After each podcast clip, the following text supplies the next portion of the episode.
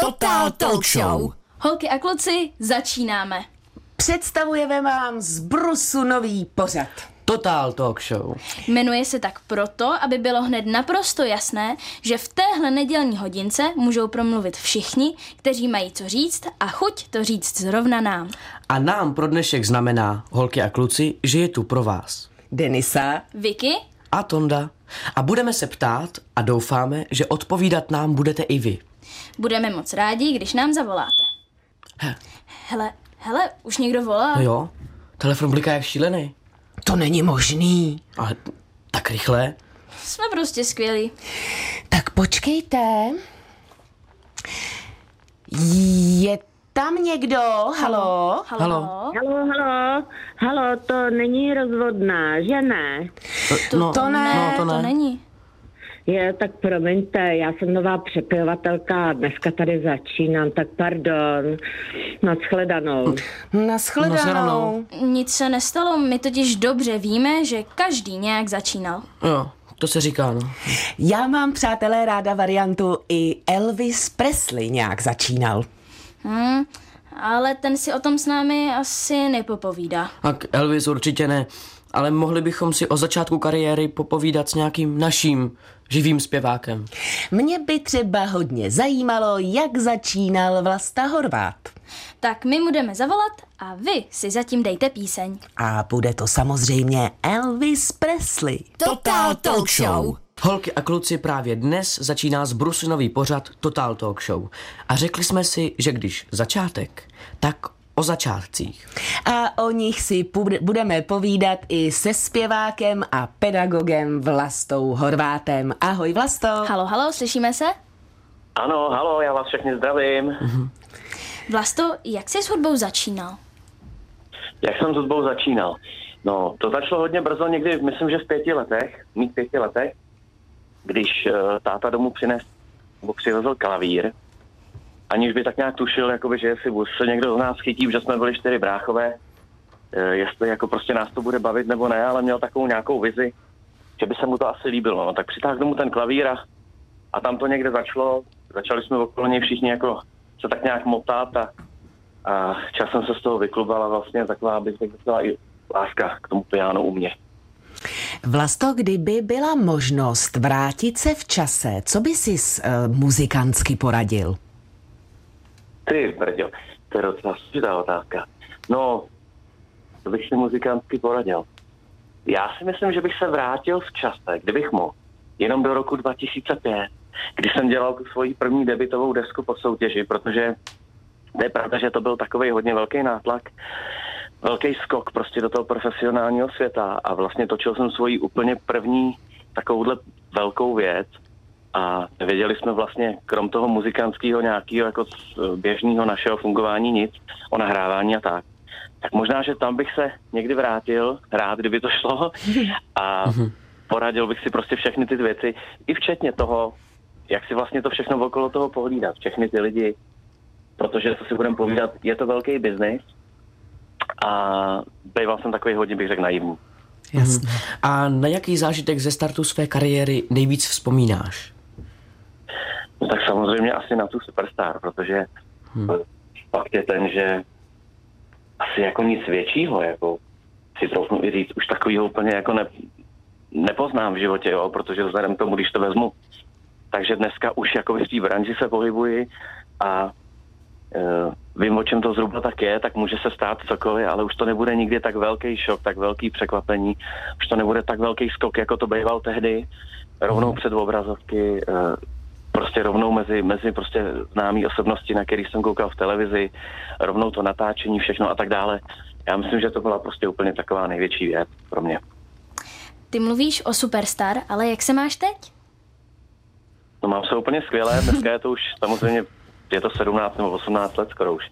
Je to od té soutěže a já bych si trochu říct, že jsem dneska úplně už jiným člověkem. Mám dvě krásné holky tady, myslím ti moje děti a uh, takže mám jakoby prostě ještě takovýhle další jiný radosti. Uh, děkuju bohu, že prostě furt stále můžu dělat to, co mě baví a to jsem tehdy před těma 17 lety tak nějak jako kam jsem vkročil, jsem začal a uh, to je vlastně to, co mě jako naplňuje především a kvůli čemu se prostě mám stále dobře. Vlasto, ty muziku i učíš. Jaké byly tvé učitelské začátky? No tak v současné době, to je vlastně taková novinka, to nemůžete vědět, ale já už jsem s tím učením zase jako seknul, protože, Ne. protože no, je to vždycky taková, jakoby, bych řekl, jakoby etapa, kdy já na chvilku se k tomu vrátím a teď uh, ta poslední etapa byla taková, že jsem se vrátil rád, protože jedno vytěsňuje vždycky druhý. Když už mám jednoho dost, tak potřebuji oddychnout a dodělat zase třeba to učení nebo něco jiného. A tentokrát mi to vydrželo jenom rok a musím říct, že jakoby jsem se jako i přesvědčil, že si myslím, že už se k tomu úplně takhle nikdy jako nevrátím, že mi to vždycky strašně jako hodně sebere energii, protože já to neumím dělat na půl a e, když už to dělám, tak chci hodně toho předat, hodně, hodně, hodně, jako, e, aby to dávalo smysl, tak hodně ty děti naučit. A stojí to opravdu strašně hodně sil, je to opravdu těžká práce, ať se to nezdá, tak je, jo. A e, a ptali jste se na ty začátky, no tak začátky byly samozřejmě takový podobný jako ve všem ostatním. Když to člověk nikdy předtím nedělal, byť k tomu třeba blízko má, tak uh, si musí najít vlastně svou, svoji vlastní takovou cestu, uh, což jako u mě funguje hodně instinktem, napojit se na ty lidi, jak to předat a být hodně jako kreativní. Takže jsem sám v tom taky jako zpočátku hledal, začínali jsme pomalu, měl jsem na začátku málo žáků a postupem času prostě oni sami jako chodili a chtěli ke mně chodit, protože se to rozkřiklo a, a, a to je tak prostě, když to člověk dělá vždycky, jak říkám, srdcem. Ono to jako chvilku někdy bolí, ale, ale já věřím to, že je to ta správná cesta vždycky. Mhm. A Vlasto, čeká tě nějaký nový začátek? Co plánuješ? Já mám takový pocit, že to je pořád nový začátek. Mm-hmm. Jo, ono se to nezdá, ale člověk, člověk napíše nějakou desku, dělá nějaký písničky a myslí si, že už jako ví, že už to příště půjde líp. A ono je to příště zase úplně od začátku. A někdy mám pocit, že čím těch písniček je víc a čím těch koncertů máme víc odehraných, tak tím znova víc se začíná jako hůř. Jako jo. Že člověk už je samozřejmě trochu vyčerpaný, už těžko, těžko jakoby hledá nějakou originalitu. Všechno to jde daleko hůř, takže se to pořád jako začátku vlastně učíme, pořád je to nový začátek. A to je si myslím na tom asi to správně a to hezký, proč u toho člověk takhle se trvává, i když to takhle někdy jako bolí, protože, protože kdyby to bylo všechno snadný, jednou se to člověk naučil a pak už by to jako samo, tak by to asi vůbec nebylo zajímavý. Jo. Takže jak říkám, pro mě je to prostě pořád jeden nový velký začátek. E, teď právě chystám, e, jako, nebo, nebo ne úplně chystám, ale už o tom začínám přemýšlet, už se okolo toho motám, vytahuji už písničky z šuplíku, takže začínám takovou další jako zase etapu. Tak doufám, že se mi to podaří. Vlasto, my ti moc děkujeme za rozhovor a přejeme ti samé krásné začátky. No a budeme se zase někdy těšit na vysílání Rádia Junior. Ahoj. Děkuju, ahoj, mějte se krásně, jste skvělí, ahoj. Ahoj. A vy, holky a kluci, pokud jste s něčím začínali, začínáte, nebo třeba sportujete a jste nejlepší na startu, a nebo prostě jenom skvěle zvládáte začátky, No prostě pokud chcete přidat svou trošku do Total Talk Show Mlína, volejte nám. Přesně tak, holky a kluci. A teď nám Vlasta Horvát zaspívá jednu ze svých úžasných písní. Total Talk Show. Holky a kluci, dnešní Total Talk Show je o začátcích. A my jsme ještě neprobrali naše začátky. Vicky, jaké byly tvoje? No, můj začátek... Hmm, tak já třeba řeknu, jak jsem začala tady v rádiu. Ano.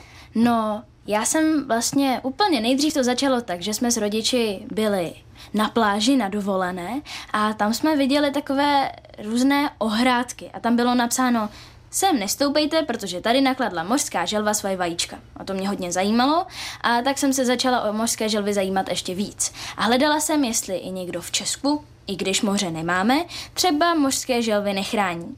A narazila jsem na jednu paní, se kterou jsem potom začala dělat přednášky o mořských želvách, aby se víc dětí mohlo dozvědět, jak je můžou chránit a že je vlastně je potřeba je chránit.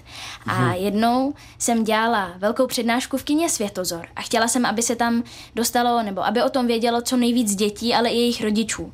A tak mě napadlo, že bych mohla třeba zavolat vám do Rádia Junior a že byste s náma mohli udělat rozhovor o tom, o čem třeba přednáška bude a že mají děti přijít.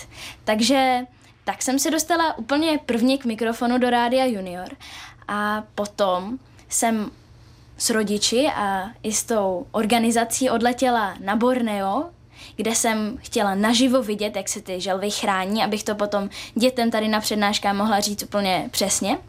A vy jste si mě zvolili první zahraniční spravodajkou Rádia Junior a já jsem vám potom vlastně dávala různé reportáže o tom, kolik želv už jsme zachránili, jaké je počasí, kolik želv se vylíhlo. Takže tak jsem se vlastně dostala k mikrofonu já. A co ty, Tondo? Já... Pro mě už je to tak strašně dávno vlastně, když si to zpětně uvědomím, že to není jako, že to bylo před rokem. Ne, to už bude nějaký třetí, možná čtvrtý rok, co, co jsem s tím začal a už si to přesně tolik nepamatuju, co bylo, jak. Já jenom vím, že to tady bylo strašně super a, a že jsem přišel, potkal jsem se s Denisou a hned jsme si tak jako padli prostě a A pamatuješ si, jak jsem vypla Honzu Čenskýho, viď? Jo, to, to si pamatuju. Začal mluvit a tu, no to si pamatuju. Ale třeba, kdybych taky měl mluvit o nějakých svých začátcích, tak pro mě v životě vždycky byla jako důležitá škola hodně v životě. Já spíš nejsem tolik fanoušek školy, že bych se těšil do školy a tohle, ale vždycky ta škola tam nějak byla v pozadí. Zrovna nedávno jsem nastoupil na novou školu a, byl, a já jsem byl tak, jako skeptický vůči tomu začátku, ale vlastně se to povedlo perfektně, za což jsem rád. Ale že ani jako žádný začátky nemusí být třeba tak těžký, jak si člověk myslí, že budou. Je to tak záleží, přátelé, na tom, jak k tomu přistupujete a taky musíte vědět, že nikdy to není na začátku úplně jednoduché. Kdybych já měla, přátelé, říct, jak jsem začínala moderovat, No tak řeknu to, byla to šílená zběsilost, hmm. protože seděla jsem v tom studiu, kde sedím teď, teď jsem hmm. se snažila tady tahat kliky, ovládat techniku, do toho mluvit. Kdybyste, přátelé, chtěli slyšet mé první vysílání, tak bych byla radši, kdybyste ho neslyšeli. Protože opravdu jsem dávala takový pozor na čudlíky, že si vůbec neuvědomuju, co jsem říkala. A myslím si, že tak je to prostě vždycky. Uh-huh. No tak je jasné, že člověk svoji práci neumí hned a musí to rozhodně trénovat. No, no tak to je, je jako když asi poprvé vezmeš do ruky foťák, tak nemůžeš udělat hnedka dokonalou fotku. No, nebo jo, nebo? To nevím, ale na to bychom se mohli zeptat dokumentárního fotografa Petra Machana. Vynikající nápad. Uh, halo, halo. Petře, slyšíš nás? Halo? Slyším vás perfektně. Mm. Výborně. Tak myslíš, Petře, že je možné, aby někdo, kdo nikdy nic nevyfotil, udělal hned na poprvé dokonalou fotku? Já myslím, že první fotku, kterou člověk udělá, je vždycky dokonalá pro toho, kdo ji udělá. Mm-hmm. Protože pokud ho to bude, eh, pokud toho to chytne, tak ta fotka je dokonalá právě tím, že přinese toho člověka do světa fotografie. Aha. Petře, kdy jsi ty začal fotit a proč? Já jsem dlouhou dobu psal a najednou jsem jednoho dne přišel na to, že vlastně píšu velice vizuálně. A v tom okamžiku jsem si řekl, tak já můžu zkusit změnit jazyk. A psací jazyk jsem změnil na fotící jazyk. A tím jsem se dostal vlastně k fotografii. Mm-hmm. Petře, my už jsme zmínili, že jsi dokumentární fotograf, ale co to vlastně znamená? Co fotíš a jak? Eh, být dokumentárním fotografem, to je vlastně být vypravěč. Vypravěčem života, vypravěčem příběhů, které jsou všude kolem nás a zachycovat je ve středních až dlouhých časových období a vytváření vlastně takových velkých vyprávění, které můžou trvat roky nebo i desítky let. Jo. A je něco, co už se ti doopravdy povedlo, asi na to doopravdy pišný? Já jsem pišný na to, že s naší dokumentární skupinou Verum Foto jsme letos pokřtěli naši první knihu právě takovýchto příběhů. Mm-hmm. Prozrať Petře, když se ptala Vicky, co, co fotíš a jak, tak e, nějaké tvoje práce. Já třeba vím, že jsi fotil konec páry, úžasné lokomotivy a růz, pro, prozradil by si víc? Určitě. Je to právě jeden z těch příběhů, které máme v knize. Jmenuje se to Poslední muži páry. Měl jsem tu čest uh, být u vlastně jedno z posledních projektů takové strašně prima party, která opravuje v hradeckém uh, nádražním depu staré parní lokomotivy. Mm-hmm. A tyto pánové byli strašně fajn, bylo to neuvěřitelně příjemné na focení, ale zároveň i trochu smutné, protože stále tam vyselo to, že ta poslední lokomotiva je opravdu ta poslední, protože žádné další už nejsou. Mm-hmm. A kromě lokomotiv prozrať další tvoje fotografické projekty. Já se dlouhodobě zaměřuju na focení vlastně mého okolí, mé čtvrti. Uh, ten projekt se jmenuje Suburbie a dlouhodobě se snažím dokumentovat život vlastně na periferiích. Ono je jednoduché chodit po krásné starobylé Praze a fotit úsměvy turistů, ale ten skutečný život je totiž někde jinde. Hmm. Co bys poradil holkám a klukům, kteří chtějí být skvělými fotografy? Jak začít a co dál? Myslím si, že velice dobrý způsob je nejen si o tom přečíst něco, ale hlavně se dívat na dobré fotografie. A když člověk pak, nebo mladý fotograf, chce začít fotit, tak důležité je vědět, že se fotí očima, ne fotoaparátem. Takže dívat se kolem sebe, hledat ty příběhy, hledat ty fotografie a nezastavit se. Protože pro dobrou fotografii je potřeba si dojít. Super. A když teďka trošku odběhneme od focení, je něco, s čím jsi začal, anebo začínáš a baví tě to? No, hodně jsem se zbátnil právě do chození, takže každý den uh, ujdu možná až desítky kilometrů, ale on to souvisí taky s tím trošku, co dělám. Protože právě, jak jsem říkal, musí člověk chodit, aby viděl. Musí člověk si prostě pro tu fotografii dobrou dojít. A vy, když budete sedět doma, dívat se na počítač a hledat dobré fotky, tak tu fotku ale z toho počítače neuděláte. Opravdu je potřeba jít ven. A to za jakéhokoliv počasí.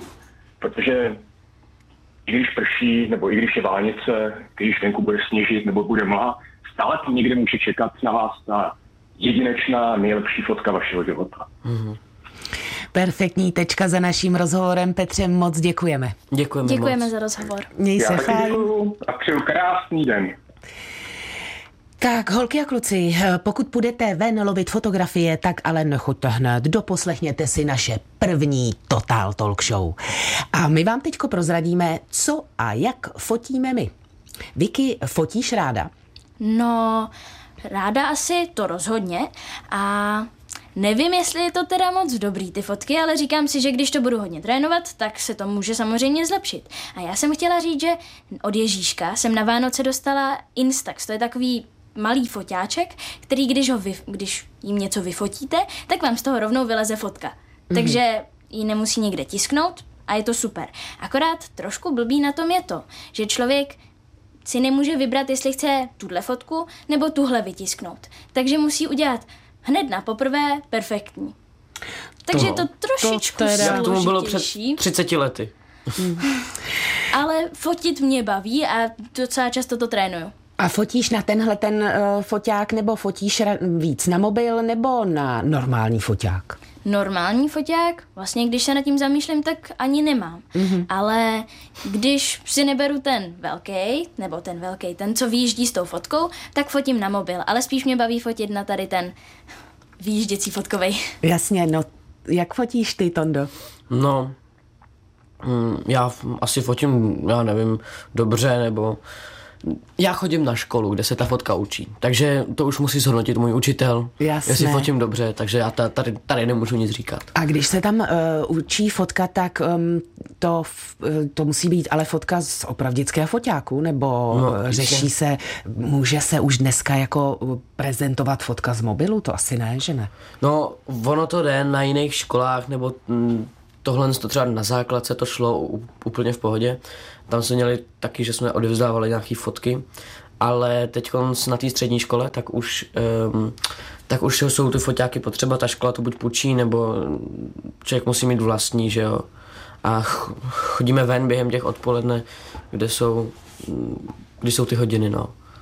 A Deniso, co tvoje focení? No, no, to je jako, to je velká kapitola. Máte tak hoďku? ne, já jsem, přátelé, samozřejmě začínala fotit s opravdickým foťákem vzhledem k tomu, že v době, kdy mě bylo kolik, tolik, kolik vám, tak mobilní mm. telefony nebyly. A měli jsme kolikrát takovou legraci s kamarádkama, že já jsem třeba vzala na takovou na naší chaloupku foťák a tam jsem třeba vyfotila pár fotek, pak jsem vzala ten film, nechala jsem ho vyvolat a pak mm. jsem mhm. teprve koukala, co tam vlastně je za fotky, mm-hmm. protože zatímco ten foťák ležel na stole, tak někdo vyfotil prázdnou láhev a uh, kousek uh, třeba sirky na stole, takže tam byla, byla ještě spousta fotek navíc. To dneska se koukneš do mobilu, vidíš, co tam máš navíc a prostě to samozřejmě nepoužiješ. Takže to byly legrace.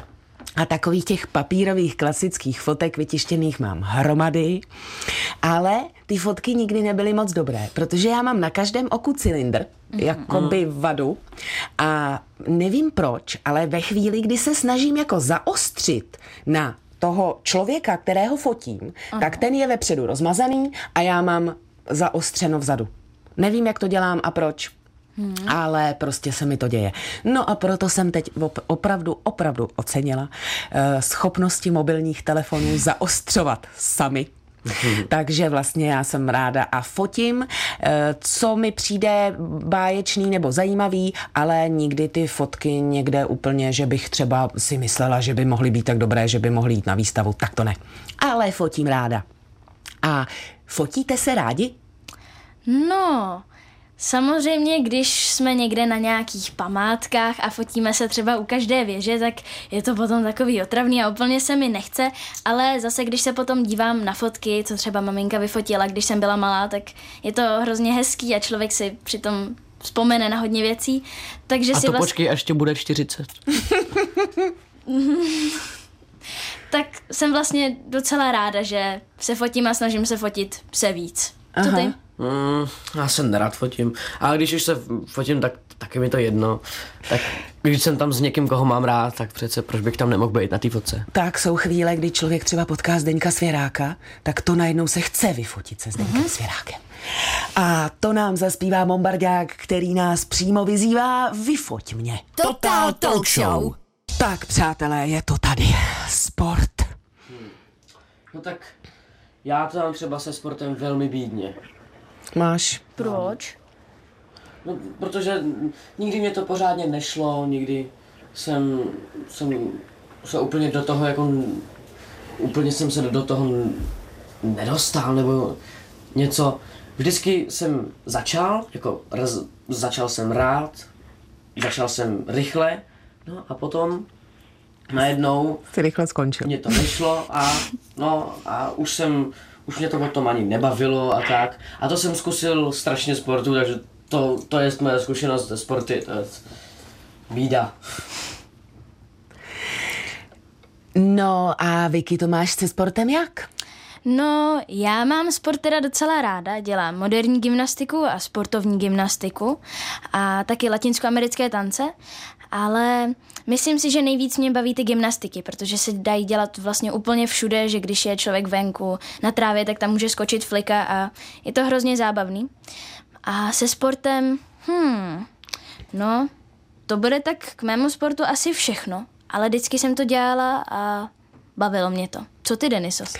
No, já vždycky, když jde o sport, tak uh, to jako není to moje úplně krevní skupina. Když jsem uh, byla, když mi bylo 10 až 16, tak jsem běhala 800 metrů. Uh, nebyla jsem ani dobrá, ani špatná, ale možná, že mě trošku v životě odradilo od sportu to, že můj tatínek byl tělocvikář. Hmm, to chápu. Protože představte si, přátelé, že já jsem plnila tabulky Měla jsem takhle vždycky tabulku a tam bylo běh, skok, něco na čas a tak dále a každý den se tam zapisovaly moje mm. úspěchy nebo mm. neúspěchy. Mm. Takže musím říct, že mě to prostě trošku odradilo. No, ale to se vůbec nic neděje. Trošku to, Tondo, vypadá, že nejsme zrovna velký sportovci, viď? No, teda až na Vicky.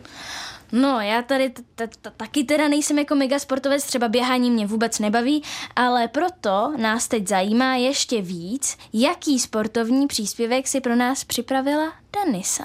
No jo, to je pravda. Tak pozor, přátelé, já jsem si pro vás připravila osobní deníček Začínám s golfem. tak to jsme zvědaví. Den první. Ach bože, blbější sport jsem si nemohla vybrat. Den druhý. Tak už umím držet hůl. Den třetí. Jsem přirozený talent. Den čtvrtý. Tak nejsem. Den pátý. Jsem totální nemehlo. Den šestý. Trenér brečí. Prý tohle ještě nikdy neviděl. Den sedmý. Končím s golfem. Trenér taky. No, no, hele, a teď vážně, jo? Tedy vážně ne, ale seriózně. Poprosíme uh, si, Deniso, seriózní sportovně začáteční zpravodajství, jo? Samozřejmě i takové tu holky a kluci mám. Dnes, právě dnes, a to už v podstatě za malou chvíli, ve 13.30 startuje devátý ročník běhu pro útulky v Praze. Stačí, když přijedete do pražské stromovky, to znamená Praha Holešovice, a můžete běžet pro útulky. Co to znamená? Dospěláci přispějí, zaplatí startovné, děti mají zadarmo všechno, proběhnete se a tím přispějete útulkům. A víte, co je krásné, přátelé? Že za 8 let běhu pro útulky pomohla tahle ta organizace, tenhle ten běh 176 spolkům částkou 8 milionů a 60 tisíc korun. A v Pražské Stromovce jsou připravené dva okruhy, běžecký na 5 kilometrů a pěší na 1 kilometr pro ty, kteří se chtějí jenom projít nebo třeba vezou kočárek. Takže přátelé, ten seriózní sportovní příspěvek je o bězích pro útulky, které startují už ve 13.30 právě dnes v Pražské Stromovce. Tak se přidejte. A holky a kluci, teďko eh, samozřejmě musím přiznat, že když je řeč o sportu, jsem z toho taková trošku vyčerpaná, nebo co? Nesmíš se do toho tak vžívat, Deniso. Dobrý. Ale protože samozřejmě nechceme, aby se s nám vyčerpala hned na začátku, o- odpočineme si učtení a pustíme si příspěvek, který pro nás o začátcích natočil náš knižní agent Ondra. Samozřejmě se podívá na začátky z hlediska knížek. A já jsem se Ondry na ty jeho knižní začátky ptala, tak si to poslechněte. Ondro, dneska si povídáme o začátcích a nás by hodně zajímaly začátky knih. Byl nějaký úžasný začátek knihy, který tě takzvaně posadil na zadek?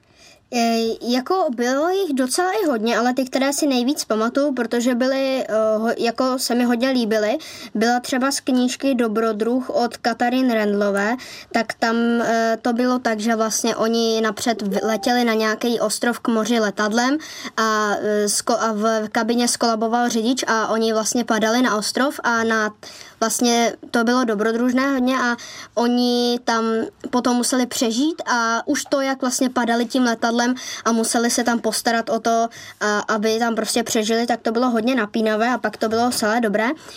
A taky se mi líbí, a to bylo taky pěkný, že vlastně čtyřdílné dobrodružné knižní sérii od Petra Hoga Šlika byl v každé knižce začátek o městě Klárov, kde se děj odehrával a například podle ročního období, takže třeba na Klárov padá sníh, když to bylo v, v zimě, když se to odehrávalo, nebo eh, třeba na Klárov padá listí, když to bylo, nebo na pod, když to bylo na podzim, anebo eh, v prvním díle, myslím, že to bylo na Klárov padá tma, aby to bylo tajemný. Ondro, co čteš teď? Teď čtu Maják uctívačů Ginga, to je knížka od Svatopluka Hrnčíře, což je navázání na rychlé šípy, ale ne od Jaroslava Fogla, Foglara, takže takové neoficiální, ale že někdo prostě chce psát taky to podobné. A začátek měla tahle knížka? Začátek tahle knížka, třeba to, to, to moc nemám rád, t, tyhle ty začátky, to je, že vlastně oni hned začnou říkat ty jména a začnou hned tam ta, uvádět ty postavy, a což bylo zase lepší na té knížce, že hned na první straně byly napsané všechny postavy a co mají rády, ale e, my jsme tuhle knížku rozečetli na chalupě, takže Ale moc jsme tam na to neměli čas, takže, eh, ten, takže možná i tím to bylo. Ale jinak, jinak teď už je to napínavý. Eh, Je něco, Ondro, co jsi začal číst a mělo to tak špatný začátek, že si to nedočetl?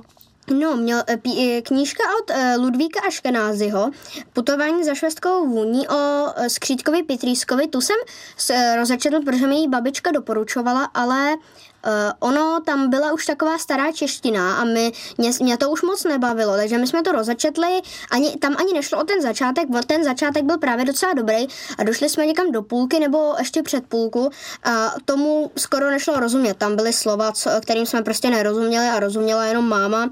A pak ještě eh, k knížku od Terry Jonese Bajky z divokých vajec.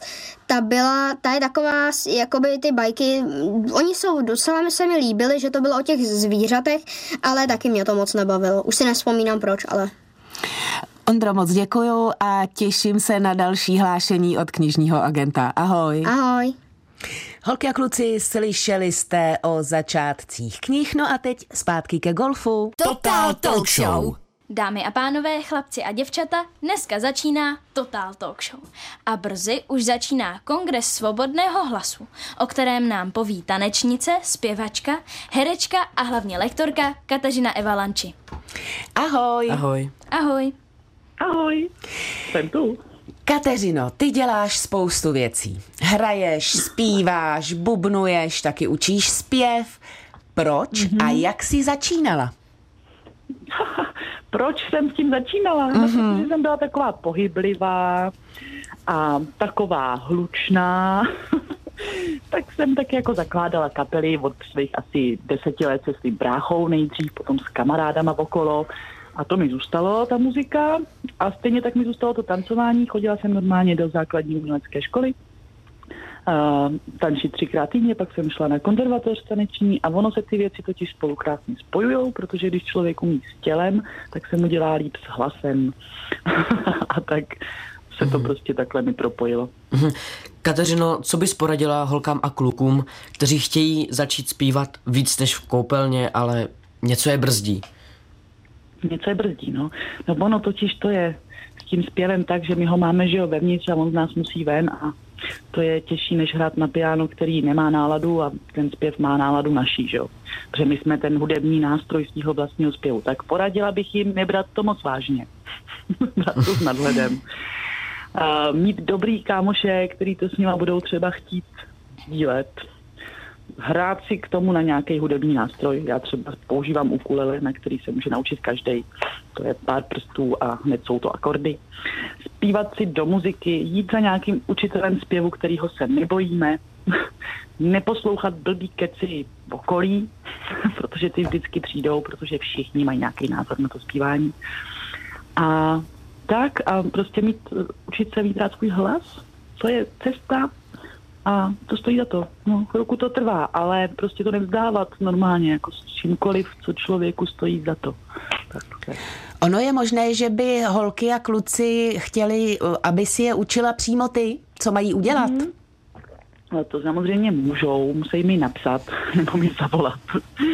A pak se spolu můžeme domluvit. Ale um, teď já učím online, takže se se mnou dá se propojit pomocí počítače normálně. Uh, dá se mi napsat na můj e-mail nebo přes Facebook taky, tam jsem taky hodně akční. A pak za mnou normálně můžou jezdit na solovky do Stodoly Drozdov, anebo si můžeme spolu dávat solovky zpěvu online Mm-hmm. které jsou taky super, protože vás naučím, jak zacházet s vlastním tělem, takže to vy budete vědět a budete sami sebe umět kontrolovat a opravovat sami sebe, což je krásné. Kateřino, my už jsme zmínili Kongres svobodného hlasu, ale co to vlastně je? Kdy začíná a kdo se do něj může přihlásit? Tak přihlásit se do něj může úplně každý. je pro všechny věkové kategorie. Začíná 10.10. 10. A co to je? Tak. Je to 30 různých hlasových lektorů, herců, zpěváků, zpěvaček, lidí, co prostě se ve své práci zabývají hlasem, taky třeba těch, co léčí hlasem, nebo léčí zvukem, tak ti všichni tam jsou spolu pohromadě. Celý je to online a je to vždycky 20 minut rozhovoru s nima o tom nejzajímavějším, o tom nejtěžším, co se jim dělo v jejich kariéře, protože všem se dějou různý neplechy a trvá to a vyžaduje to, to odhodlání a o tom taky mluví. A pak je tam 20 minut vlastně jakoby vyučujou ty lidi. Mm-hmm kohokoliv, kdo se na to dívá. Takže děláme různý prdící cvičení a různý brblající cvičení a různý třeba se s poustelou se třeba učíme sedět dobře rovně. Jo a... se nám líp mluvilo. Uh-huh, uh-huh. A kam můžeš pozvat děti? S čím s tebou můžou začít a pak rádi pokračovat? No, můžu je pozvat rozhodně ano. do toho kongresu. Ano, ano. Tam Ale ještě mimo ten kongres? A mimo ten kongres je můžu pozvat tady do Stodoly, kam za mnou můžou přijet na lekci, kdyby chtěli. A taky tady teda ve Stodole ještě učím tanečky teď děti uh-huh. hodně. Hmm, a zrovna proběhl včera festival rodinný, tak na ten už vás pozvat nemůžu. Ale bude zase za rok. Eh, Kateřino, my jsme spolu chodili do školy a ty si tvrdila, že budeš jednou umělec na volné noze. A mně se to zdálo celkem nepravděpodobné a byla jsem zvědavá, jestli se ti to splní. A splnilo. Zpíváš, nahráváš krásné písničky, hrála si mhm. čarodějnici na letních Shakespeareovských slavnostech, učíš dospělé i děti zpívat a tancovat. Poraď holkám a klukům, jak na to, aby se jim taky splnilo, co si přejí. Hele, hlavně nepřestávat v to věřit. A mm, já mám proto prostě takový zapálení od jak živa. Já jsem se rozhodla v šesti letech, že budu tanečnice, nakreslila jsem si to do nějakého sešitu a toho jsem se prostě normálně držela. A i když mě od toho odrazovali, tak jsem se nedala odradit protože je to hrozně naplňující práce, když člověk přináší jakoby tím radost ostatním a přináší tím i sám sobě. A když učím lidi zpívat a oni najednou zazní na hlas a slyšejí svůj vlastní hlasitej hlas, tak jsou dojatý a mají radost. A to já miluju a to mě drží u té práce. A když dělám divadlo a diváci zažívají nějaké nové myšlenky a pocity a radujou se a smějou se a brečej a všechno to může jít ven z nich, tak jsou prostě svobodní lidi a proto se kongres jmenuje Kongres svobodného hlasu, protože to já bych vlastně chtěla a tu svobodu tu si taky držím tím. Mm-hmm. Vydržet, nic jiného, prostě poslouchat sám sebe, věřit tomu a samozřejmě učit se to. Mám zase spoustu workshopů od jiných lidí, celý život se to učím a budu ještě se to učit. My ti, pořád je to. My ti moc děkujeme za rozhovor. Ty už si nám prozradila, že jsi tanečnice, herečka a lektorka, ale teď nám dokonce i zaspíváš. A ještě bychom poprosili, zdali by si nám uh, tu ukázku, kterou uslyšíme, představila. O co jde? Tak, ta ukázka je z připravované desky, která se jmenuje zatím Ptačí songy stále, i když jsme se ji pokoušeli pojmenovat jinak, tak prostě jsou to Ptačí songy. Uh, jsou to písničky o ptáčcích pro děti, jejichž texty napsala Anička Uhlířová, to je moje další spolužačka z vysoké školy, která píše krásně, krásně. A jsou o různých ptácích, je to devět ptáků a tahle píseň, co uslyšíte, je zrovna o Vírovi. A deska by měla být v lednu, když se všechno dobře povede. Tak děkujeme, přejeme krásné začátky, uh-huh. obzvlášť krásný začátek ano. Kongresu Svobodného hlasu. Ahoj. Ahoj. Ahoj, děkuji taky. Mějte se krásně a zpívejte. Total Talk Show. Holky a kluci, posloucháte z Brusu nový pořad Total Talk Show, který vám bude ode dneška zpříjemňovat každé druhé nedělní předobědí. Co prosím? Tomu se říká dopoledne. Tak to samozřejmě vím, ale tohle krásné slovo mě napadlo.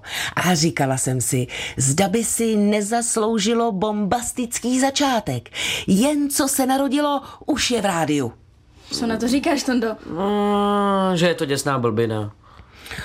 No, tak to bychom teda měli ty blbiny vyvážit seriózními informacemi a zajímaly by mě ty týkající se zrození nebo narození nebo příchodu na svět, prostě začátku života. No, ale jistě. No, samozřejmě.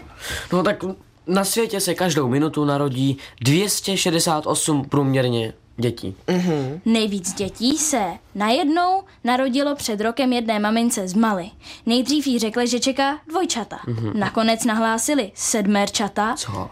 A protože to je rarita, ačkoliv to nevypadalo na rekord, převezli maminku do Maroka, kde mohla porodit daleko bezpečněji. No, jak je výjimečné čekat tolik potomků najednou, bylo poznat i podle toho, že převoz maminky do lepší porodnice zařídil v loni sám prezident Mali. A to ještě nevěděli, že půjde o světový rekord. Mamince Halimě se totiž nakonec narodila devaterčata. A devaterčata překonala osmerčata, která se s velkou slávou narodila v Jižní Americe už před 12 lety.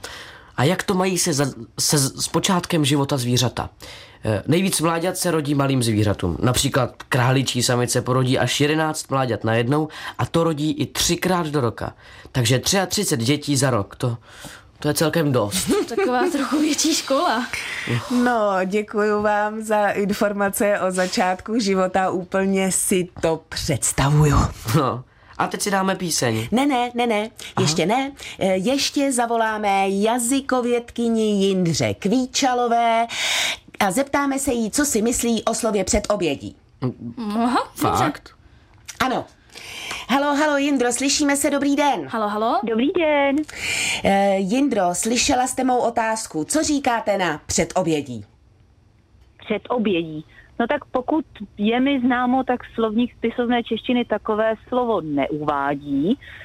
Nicméně já si dokážu představit, že by takové slovo existovalo, protože připomíná mi slovo třeba předjaří, které je vytvořené podobným způsobem. Je to evidentně slovo vytvořené odvozováním, což je takový typický způsob zrození nových slov v češtině. Hmm. A uh, ty předpony a přípony, čili prefixy a sufixy, které obsahuje, jsou taky docela takové typické. Před a i. Je to podobné jako třeba to předjaří, takže existovat by to mohlo, ale spíš je to úplná blbina. No, Och, tak, no. tak to je zklamání, ale moc krát, Jindro, děkuji za váš úžasný rozbor. Mějte se krásně, nashledanou. Nashledanou. Naschledanou. No. Tak, měli jste pravdu, nedá se nic dělat. Hmm. A my už dnes uh, jsme sice vysílali o začátcích, ale pomaloučku už se blížíme ke konci. Jsme moc rádi, že jste nás tom nenechali. No a do naší Total Talk Show se zapojili. Budeme se na vás těšit zase za 14 dní a zapojte se ještě víc. Dnes nám volali, ko- dnes jsme si volali hlavně s kolegy, ale příště chceme, abyste volali i vy. No a protože se nám už blíží teda obědí. No ne, no t- a proč? No, já myslel, že jako po předobědí následuje obědí a pak jako po obědí nebo takový, že... Za mě by klidně mohlo, ale dobře tedy, přátelé, blíží se nám čas oběda a to znamená, že má první díl Total Talk Show opravdu blíž ke konci než k začátku. A to znamená, že tu pro vás máme soutěžní otázku. Kdo pořádá kongres svobodného hlasu? Pište nám na e-mail radiojunior.cz a můžete vyhrát krásnou knížku. Je to, přátelé, Bruno v záři lef- reflektorů. Podívejte se na tuto úžasnou záležitost, která je opravdu vtipná a pište nám na radiojunior.cz kdo pořádá kongres, kongres svobodného hlasu. No a teď už se s vámi loučíme. Mějte se krásně, rozhodně začínejte s novými věcmi, protože je to super a jinak byste se vlastně nic nenaučili ani nic neskusili. No a za 14 dní opět naživo na Junioru u Total Talk Show. Čau! Total Talk Show.